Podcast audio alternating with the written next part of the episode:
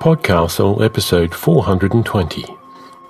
For June 14, 2016, The Bee Tamer's Final Performance by Aidan Doyle.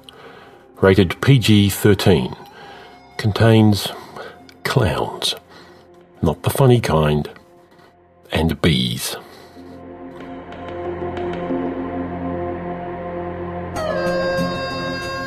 Hello and welcome to Podcastle, where the gusts of imagination power the wind farms of publication.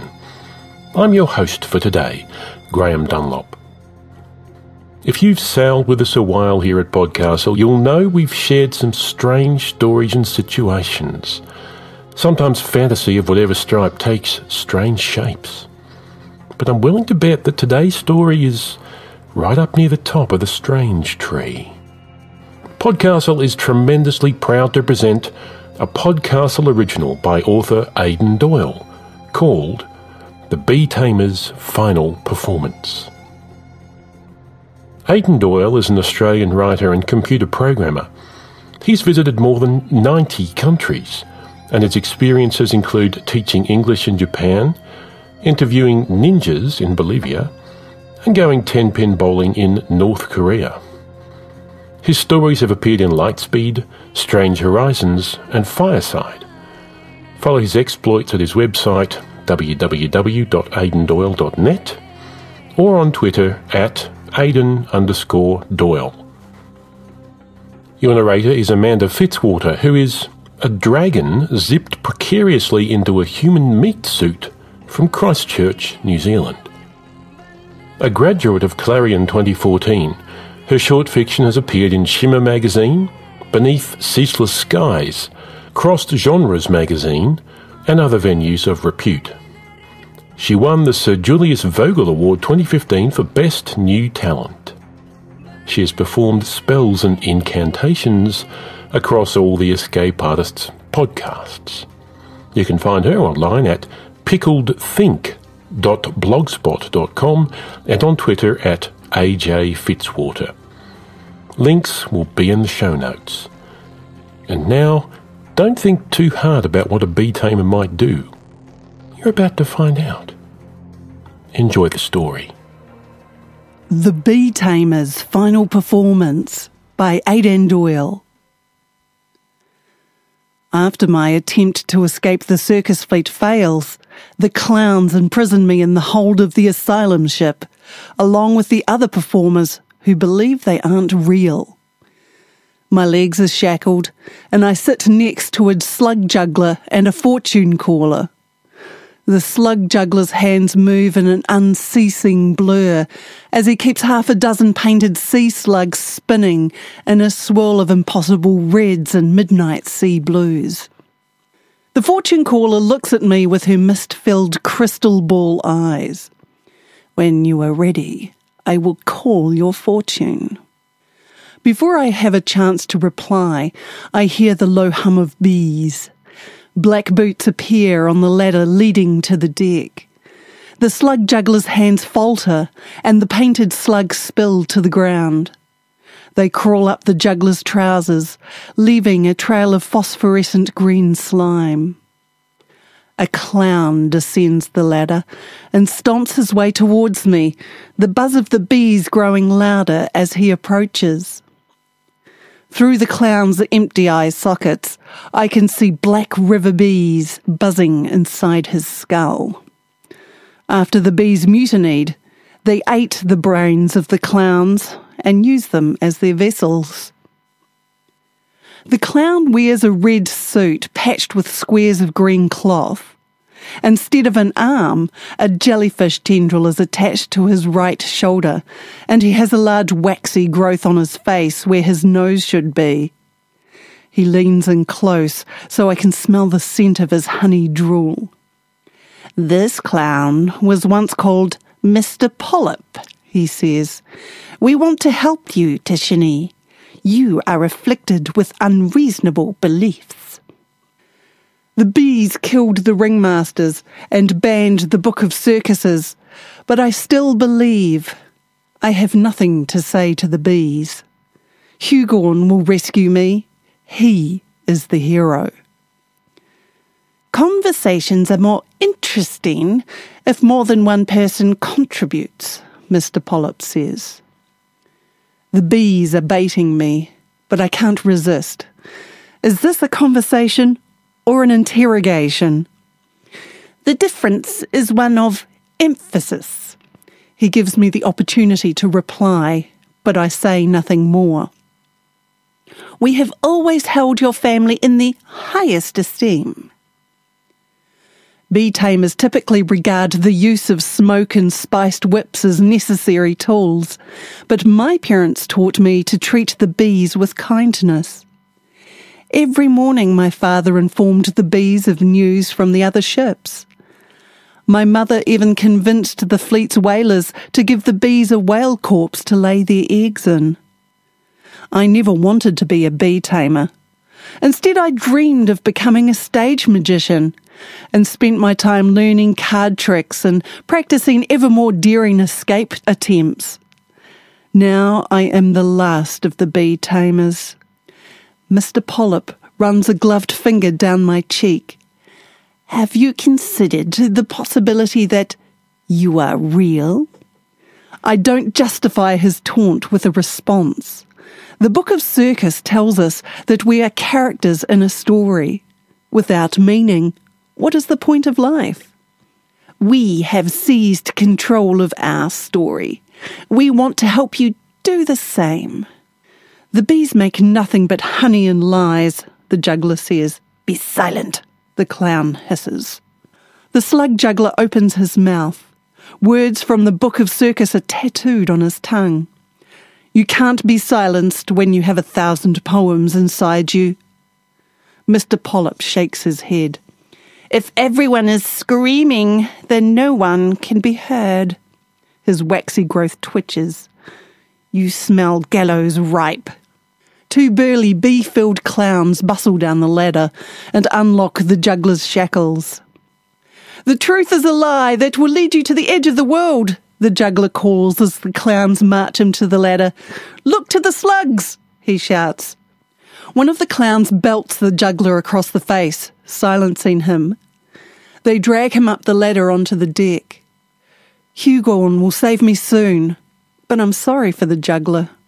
I hope his death is at least swift.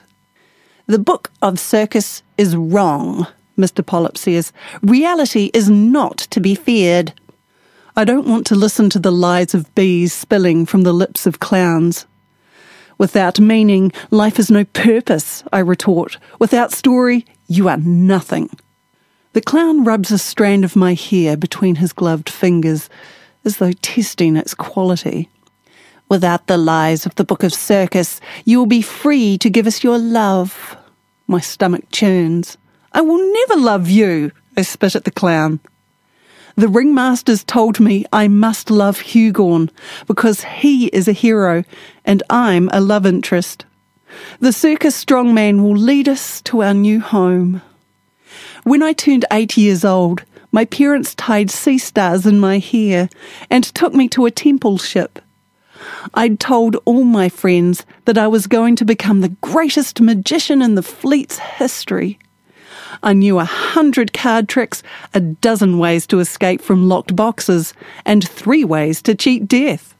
I recited the poem of awakening before the bearded ringmaster.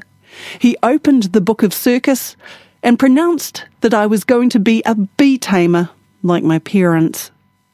I was to play an important part in the story of the circus. I was going to inspire Hughorn, the fleet's greatest hero. My parents couldn't have been prouder. We have something to show you, Mr. Polyp says.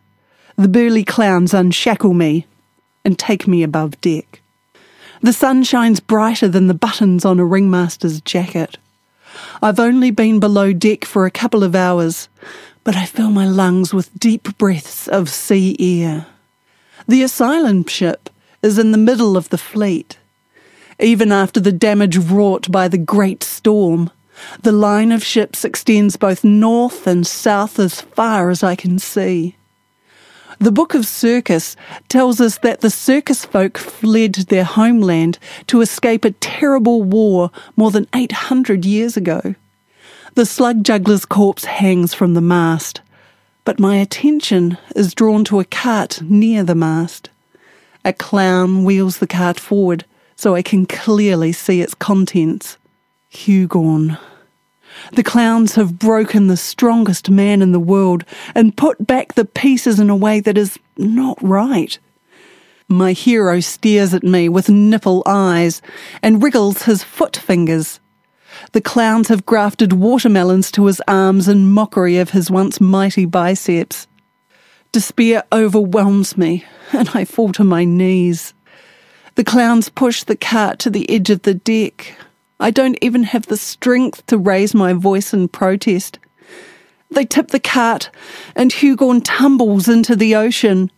His twisted form flails for a second before he sinks beneath the waves. I look away, ashamed of my weakness. He's the hero, and I'm a love interest. This is not the way the story should go. Mr. Polyp pats me on the shoulder. You are free to love us now. I dash for the side of the ship, ready to fling myself overboard. Something wraps itself around my right boot, and a blast of energy knocks me unconscious. When I awake, my legs are shackled, and I'm back in the hold, next to the fortune caller. Mr. Polyp is watching me. The hold is scented with jasmine, but the smell of burned leather is overwhelming. My right boot is burned, and my ankle aches. The clown must have caught me with his jellyfish tendril. Mr. Polyp puts a gloved hand on my cheek. When you come to love us, you will command me to tear off your clothes and cover your body with honey. The bees inside his head buzz with anticipation. That will never happen. But other doubts are dancing in my stomach. Hughorn was supposed to save the fleet. Can there be any truth to what the bees tell me? The beginning of doubt should be savoured, Mr. Polyp says. The bees killed my parents during the great storm and seized control of the ships. Some of the others think the bees grew strong because my parents were weak, but I believed the bees had rebelled to give Hughorn a chance to prove his greatness. What if I'm truly real? What if I can make my own decisions? If I'm not bound by the constraints of story, I can do anything. First, I have to rid the fleet of the bees. I glance down at the shackles. I have escaped from far more complex apparatus. Mr. Polyp extinguishes the lantern and lies down at my feet. He kisses a gloved finger and touches it to my left boot. Tell us that you are the one we love, he whispers. Why do you want me to love you? I ask. Tell us that you are the one we love, he repeats. Sleep does not come easily when a bee-filled clown lurks nearby, but I must have eventually drifted off to sleep. When I awake, the clown is gone and my boots are spattered with honeyed drool. I stand up and stretch. Something is stuck to the side of my trousers. I twist around. One of the painted sea slugs has left a trail of slime on me, a pattern that looks like a rectangle with five stars. I pluck the slug from my trousers and put it on the floor. The fortune caller is watching me. It's time to call your fortune. I don't want to be responsible for her death. You know what happened to the slug juggler? It's my purpose in the story, the fortune caller replies. She reaches into her blouse and retrieves a deck of cards. Split the deck. I glance up the ladder, but there's no sign of the clowns. I lean over and separate the cards. The fortune caller shuffles the deck and turns over the top card. Death. That's not necessarily bad, she says. Death can represent new beginnings. Maybe they should have a new beginnings card instead, I suggest. She doesn't find this amusing. I turn over the next card. Death. The fortune caller stares at the card in shock. How many death cards are there in a deck? I ask. Only one. I turn over the deck. All of the cards are the same death, death, death. That's a lot of new beginnings. Mr. Polyp slides down the ladder, followed by the burly clowns. We warned you, he screeches at the fortune caller. We make our own fortunes, they're not hidden in cards. The fortune caller doesn't seem surprised. Sometimes an ending is a beginning in disguise, she says to me. Take justice from me. The clowns drag her above deck. I've caused her death. I wait for Mr. Polyp to return, but the hours pass. Are the bees testing me? It's time to take control of my destiny. I take a pin from my hair. No lock can thwart Tashini the Great. A moment later, I'm unshackled. I climb up the ladder and peer out. Some of the crew are on deck, but I can't see any sign of clowns. It would be safer to wait for darkness, but maybe Mr. Polyp would return to watch over me. When I climb onto the deck, one of the sailors glances in my direction. He purposefully looks away, and I breathe a sigh of relief. The body of the fortune caller hangs from the mast next to the slug juggler. I start climbing the rigging. The sailors don't stop me. The mist has gone from the fortune caller's crystal ball eyes. I reach a hand down her blouse. Her skin is rough, like seaweed left out to dry in the sun. I grasp the deck of cards and put them in my jacket. I survey the ships of the circus fleet and spot one bearing the flag with stars. Follow the slug. I climb down and cross the deck to the ship's stern. The sailors ignore me. The clowns are letting me escape too easily. Have they set a trap? It's too late now. I'm following the map to vengeance. I swing across the rope connecting the ships and land on the deck of the next ship, one of the many fishing vessels. The fishermen are busy with their catch and pay me no attention. I go below deck and grab a change of clothes and a scarf to cover my hair. There are clowns on the next ship. Fishermen often move between the ships, but I take care to avoid passing close to any clowns. The Book of Circus dictates that every 20th vessel must be a temple ship, but the clowns have converted them to fishing vessels. The body of a ringmaster hangs from the mast of the first temple ship I reach. Seagulls have built a nest in his top hat. Someone has painted the words, The bees are freedom, on the mast. I swing aboard the next ship and continue till I reach the ship with the flag with the five stars. A forge ship. A ladder leads down into a blacksmith's workshop. The fires of the forge are burning, but there is no smith. A weapon rack stands near the forge, and I take a sword. I reach into my jacket and take out the fortune caller's deck of cards. The fortune caller wanted me to destroy the bees and restore worship of the Book of Circus, but I think the bees are right about that at least. I'm not just a love interest. It's time for my greatest card trick.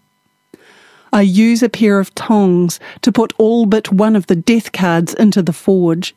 The cards melt into liquid paper, and after cooling them, I hammer them into the shape of a human. The death bone connects to the death bone. The cardwork automaton climbs off the forge and stands beside me, its illustrated skin shimmering in the light of the flames. The four feet high creature is made of death and destiny, but I give it a sword as well. I transform the final card into a ring, a special present for Mr. Polyp. The automaton follows me as I climb the ladder and march towards the bee ship. Two burly clowns try to stop us, but the automaton leaps forward and cuts them down. It seems like a lifetime ago that I used to live on the bee ship, a massive five masted vessel Tashini, the love interest, is gone.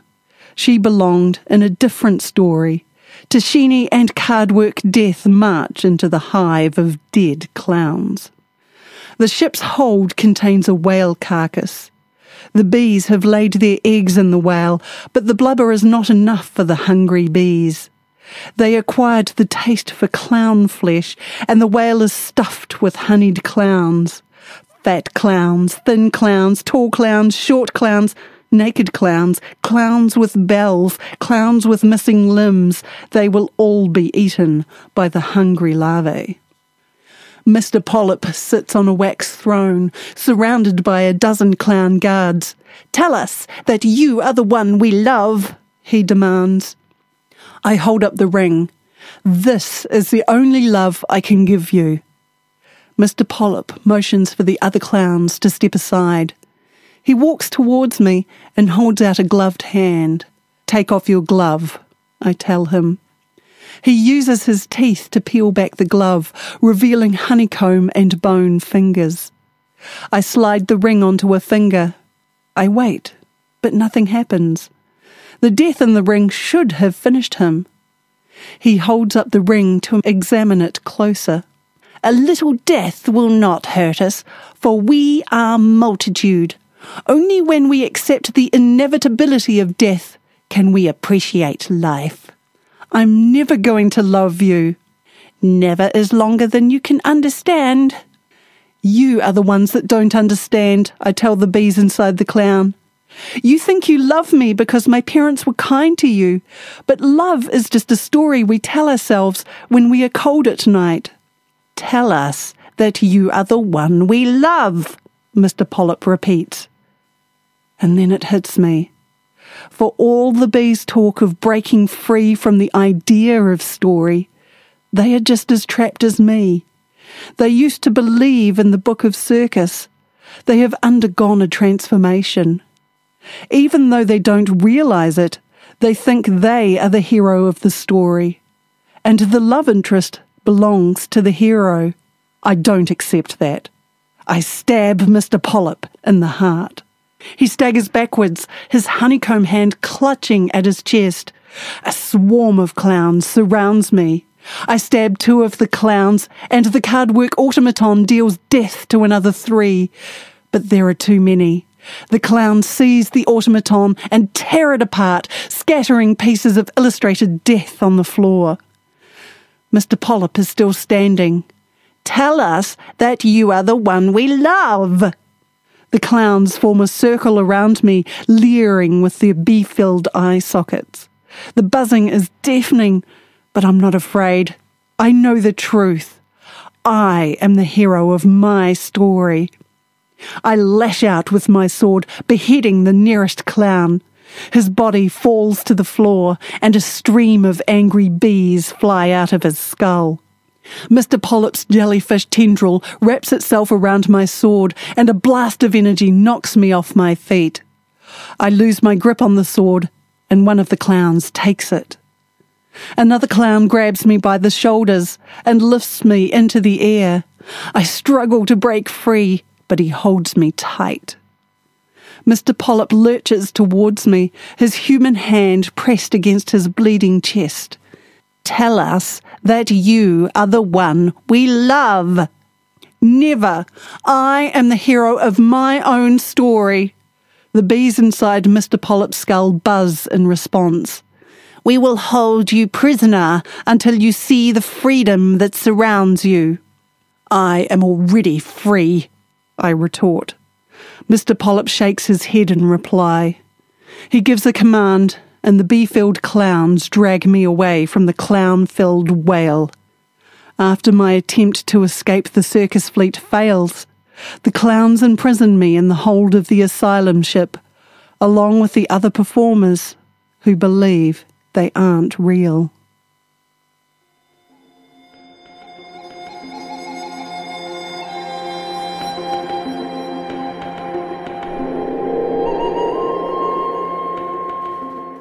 And welcome back. Aidan had this to say about the story.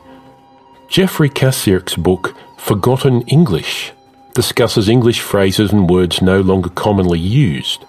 It mentions bee masters, whose job it was to take care of an English estate's bees. They were also responsible for informing the bees of important household events. Hives were put into mourning and covered with black crape when members of the estate died. I had the idea for setting a story in an asylum run by clowns and combined that with bees who demand to be told things. Wow. Oh my god, clowns, am I right? First they're all, look, we're doing funny things, laugh with us, be funny, enjoy. Then they're like taken over by bees, and there's the mutiny and the killing and the demands that you love them. They're just trouble, all right. I never had a problem with clowns before this story. Let's turn now to feedback. This week it's for episode 409, The Husband Stitch, by Carmen Maria Machado, and read to you by Gabrielle de Cuir. This one provoked quite a lot of strong reactions, and whilst most people admired both the prose and the reading, some found it very disturbing. And there was some debate about the theme of the story. Devoted135 said, A blandly stated rated R didn't come close to covering it for me. This was one of the most deeply uncomfortable stories I've listened to in quite a while. It was masterfully crafted and, of course, beautifully read. But I come here for the fantasy, which was minimal to the extreme. I didn't doubt for a second that the ribbon was holding her head on, but really 99% of this story was a disturbing tale of the boundary line between consent and abuse, and altogether too real. I'm feeling a bit queasy just thinking about it again. EFBQ said, I don't see the stories being about consent at all, certainly not about consent to sexual activity. The narrator owns her sexuality from the very beginning. She tells us very clearly that she made her own desires known, although she says she's not supposed to. She doesn't just consent to sexual encounters with her boyfriend, fiance, husband. She seeks them out, sets boundaries, and, and takes responsibility for her own satisfaction. She seems to use the language of passivity because she doesn't believe women should take active part in sex, so she hides behind the fiction that only her husband has desire, while at the same time making it very clear that her own desire is strong and healthy. I see this as a story about the importance of communication, not consent. To which Unblinking replied, The two are not unrelated. I agree that much of it's about communication, but also to a large extent about consent. She opened herself to him in a variety of ways, sexually at least, if not generally emotionally. Although I think she had feelings for him, she also kept many of her emotions locked up from him. But she drew the line at that one thing. He could do whatever else he wanted to do, and she never complained. But that one thing she drew a clear line about. And he picked at that boundary, and picked at that boundary, and he pressured her about it, tried to cross that boundary while she was sleeping or otherwise distracted, kept picking at it for years and years and years and years, even though she drew a crystal clear boundary across this one thing that she wanted to keep for herself. And in the end, she finally gave in. But at that point, was it really consent? If she only gave in because she was constantly wearied by his picking and picking and picking and picking? It was more of a surrender out of weariness than an agreement, in my opinion. Now, there really was a lot of debate about this one, and I've barely scratched the surface with this sampling. How did this story make you feel? Drop by the forums, read what others have said, chime in yourself. We would love to hear from you. And now it's time again to say goodbye. If finishing a good book is like leaving a good friend, we hope you feel that way about today's story. However, we will of course be back next week with another. On behalf of everyone here at Podcastle, our audio producer Peter Wood, our associate editors Aaron Jiwa, Setsu Uzume, Christiana Formella, Troy Wiggins, Aidan Doyle, and welcoming Crystal Claxton, our forum moderators Talia and Ossicat, our assistant editor Khaalidah Muhammad Ali, your co-editors Jen R. Albert and myself, thank you for stopping by and sharing the story with us. Until next time, this is your host, Graham Dunlop, asking you to Tell us that you are the one we love. Podcastle is a production of Escape Artists Incorporated. It's released under a Creative Commons Attribution, Non Commercial, No Derivatives 4.0 International License. Share it all you like, but don't change or sell it. Our theme music is by Shiva in Exile. To find out more about them, check their website at www.shiva-in-exile.de. We rely on you to keep Podcastle flying. You can make a regular donation for as little as $2 a month, or make a one off donation of any amount. You can set up donations at the Podcastle website, go to podcastle.org and find the Support Us section down the right hand side. Death's gruesome face taunts, soulless eyes, crimson grimace. I really hate clowns. So said Catherine Applegate. ocean of joy, our most cherished and long felt desire.